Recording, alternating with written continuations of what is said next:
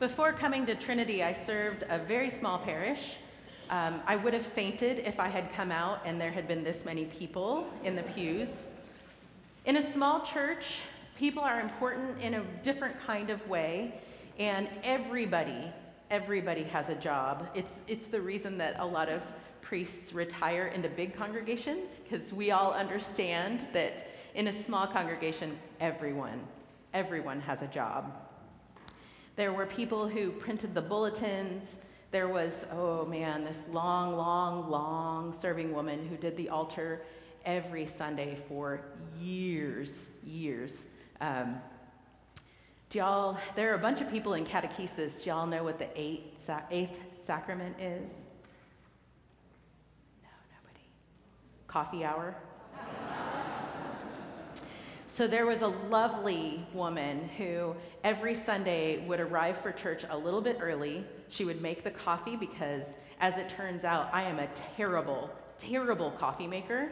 And anytime I would head towards the coffee machine, people would, oh, no, it's okay, we'll do it. This lovely woman would come in and make sure that there was coffee. And if there was no one signed up for coffee hour, she would run down to Safeway and get some cookies so that we had something to eat while we spent time together after church. As I rolled into my 5th year and then my 6th year at my church, I realized that I really needed a sabbatical. And my folks also really needed me to take a sabbatical. I was tired, and so as I prepared our vestry for my sabbatical, and knowing that I was the paid person, which means that I had appropriately the lion's share of the work, I started to think, oh my gosh, who is going to do the work that I do? And I prayed. Because I knew I needed to go. I knew that for sure. And also I thought, oh my gosh, are they going to do morning prayer every Sunday for 3 months? And in what I can only describe as a Holy Spirit moment, there was this time when I was praying, and this idea came to me, and it was so wacky and crazy that I thought, there is no way that the senior warden is going to go for this.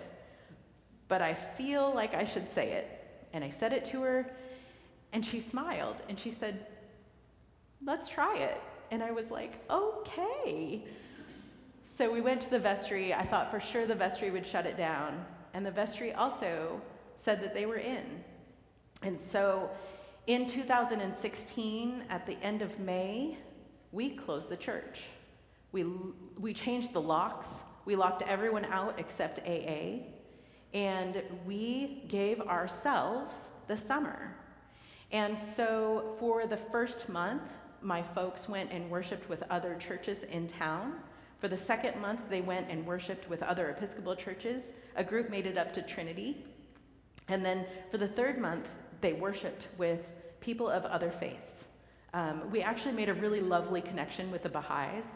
And it was this time when my dad was a priest as well, and his church eventually was closed. And what happened is that those folks, some of them made it to another church, but a lot of them just stopped going to church. And I was heartbroken for those folks who I loved very dearly, and was really worried that my folks were also going to disperse if we closed. And so for me, I really wanted to adhere them as a group. Go and do these things in other places as a church, and then if we end up closing, and we were painfully close, we had been living off our endowment for many years, and we knew that our endowment was going to be spent. We thought by the end of 2016, it ended up making it through 2017, but we knew that things were getting slimmer and slimmer, and I thought, there's a good chance that this church is going to close. And so this was part of my internal thinking that I did not share with people. I was hoping to put them together as a group so that they could stay a worshiping community when they moved on. So these folks went to other churches in that first month. They went to other churches in town. So one group went to the mega church, which in a small town, I don't know how many people were there, but I think it's probably very liberal to call them the mega church, but they were the mega church in town. And then one group went to the ELCA, a very small ELCA church in town. There were two of them, and this was the smaller one. And for years, we had talked about going in together with this ELCA church. And so it made sense that we would send a group there. And the third group went to a Missouri Synod Lutheran church that they had some kind of family connection with. So these folks went out into the world, and then once a month they would meet together in someone's backyard, and they would bring in a supply priest, and they would do church the way that we do church, and they would talk about where they had been. And that first month, the group that went to the mega church took somebody who is one of those Episcopal unicorns. He was a raging extrovert, and so they took him and they went to this church, and this church gave him like a C's chocolate, like a fancy chocolate, but a big bar of chocolate as a like welcome. And he thought that was the bee's knees, and his wife was like, get in the car. So, and then one group went to this church, this ELCA church that we thought about going in with. You know, we talked about it actually for many, many years.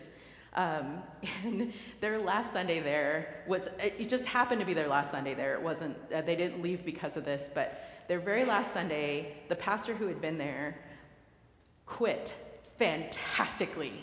I mean, he just let them have it. And so there's this group of people from St. Edward's who are just there for church, and boy, this guy is talking about what a brood of vipers this congregation is and how awful they've been, and they have just worked him, and you know, my folks are like, oh my gosh, how do we get out of here? So they spent the summer away, and I thought that when we came back together we would start to talk about the end of our time as a church. So when I asked the question when we were all back in the same room, I wasn't sure what the answer would be, but I asked them, do you want to keep on? And the answer was heartwarming and wonderful, and they said, yes. Yes, we want to keep on. It also, in this subtle way, in a way that I don't think we realized right away, but it also separated for them the church from the building.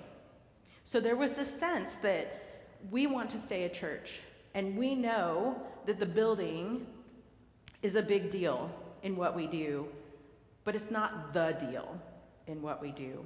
And they're still in that building, they still worship there, it's still a sacred ground and all of that, but it was sort of life-changing for the congregation to realize that the church was the people. They realized that 2,000 years after Jesus told us so.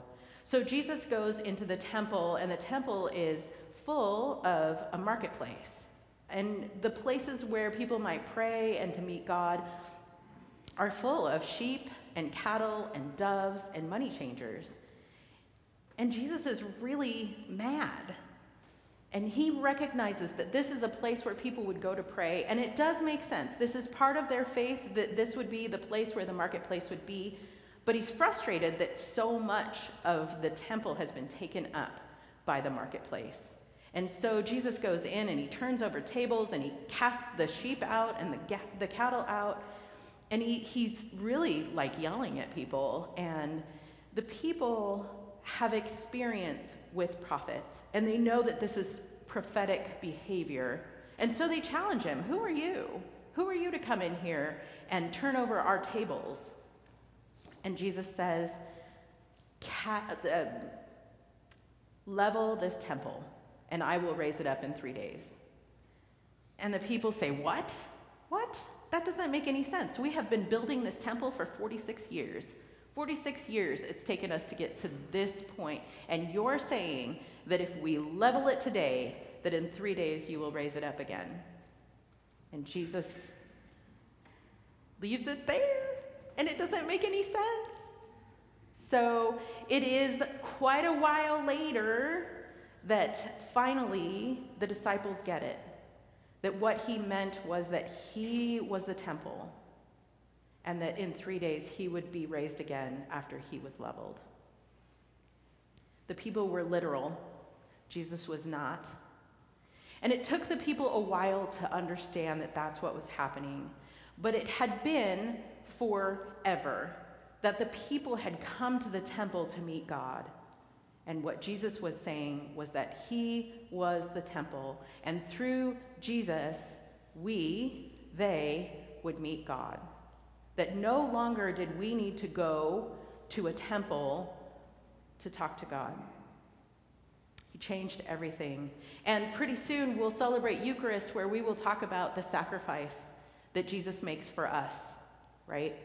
But I won't preach that because we're going to get to Maundy Thursday in a bit. Jesus tells us that it is through Jesus, through his fleshy body, mortal body, that we will encounter God. And so Jesus levels everything. He does level the temple in that he tells us that we no longer need to go anywhere, that Jesus is in us, and that that's where we can go. Now, before you go running out the door, I still need my job. I'm not trying to talk myself out of one, because we can find Jesus wherever we are. But the act of Christianing is a group activity. It is through our experience and our time and our love with one another and our struggle with one another that we actually learn and do Christianity. The things that we do here Monday through Saturday to feed the neighborhood, that is doing Christianity. The times when you are able to come here and just cry because life is too much, that is the sacredness and the holiness of this space. This is a place where we are able to be together, to be Jesus for one another. And that sounds really hokey, but it's true, and it's what we do, and that's what it is to follow Jesus and to be the way. We mold ourselves after Jesus's life. And sometimes it means that we leave with a giant chocolate bar. And sometimes it means an arm around your shoulders when you have lost everything. This is Lent. This is the middle of Lent, actually. Stephen Colbert said that this week. It's the middle of Lent. And this is the halfway mark in the season where we recommit, where we refind our way to God. How you doing? How's it going? Has giving up chocolate done it? Maybe. But this is the season when we spend intentional effort doing an oil change for our faith and our relationship with God. Take a moment. Take some time today and this week and in the weeks to come and see how your faith changes when you find Jesus in yourself, when you employ that landline to God through Jesus. Amen.